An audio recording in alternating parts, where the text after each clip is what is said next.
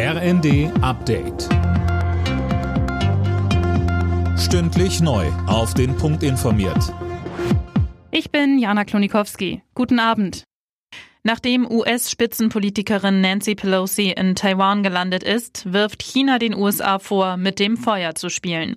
Die chinesische Armee wurde in hohen Alarmzustand versetzt, so das Verteidigungsministerium in Peking. Linda Bachmann, schon vor Pelosis Ankunft war die Lage angespannt. Ja, China betrachtet den demokratisch regierten Inselstaat als abtrünnige Provinz. Die Regierung in Peking hatte deswegen mehrfach deutlich gemacht, dass sie einen Besuch Pelosis in Taiwan als Provokation ansehen würde und zuletzt sogar mit militärischer Gewalt gedroht.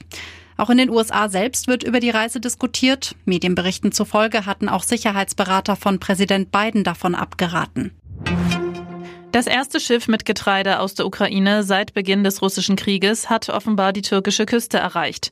Der Frachter war gestern aus dem Hafen von Odessa in See gestochen und hatte sich wegen des starken Seegangs verspätet. An Bord befinden sich 26 Tonnen Mais. Vertreter der Ukraine, der Türkei, der UNO und Russlands inspizieren die Fracht morgen.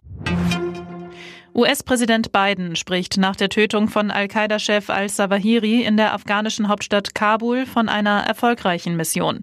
Der Drohnenangriff sei ein Präzisionsschlag gewesen, so Biden in Washington. Zivilisten wurden demnach nicht verletzt.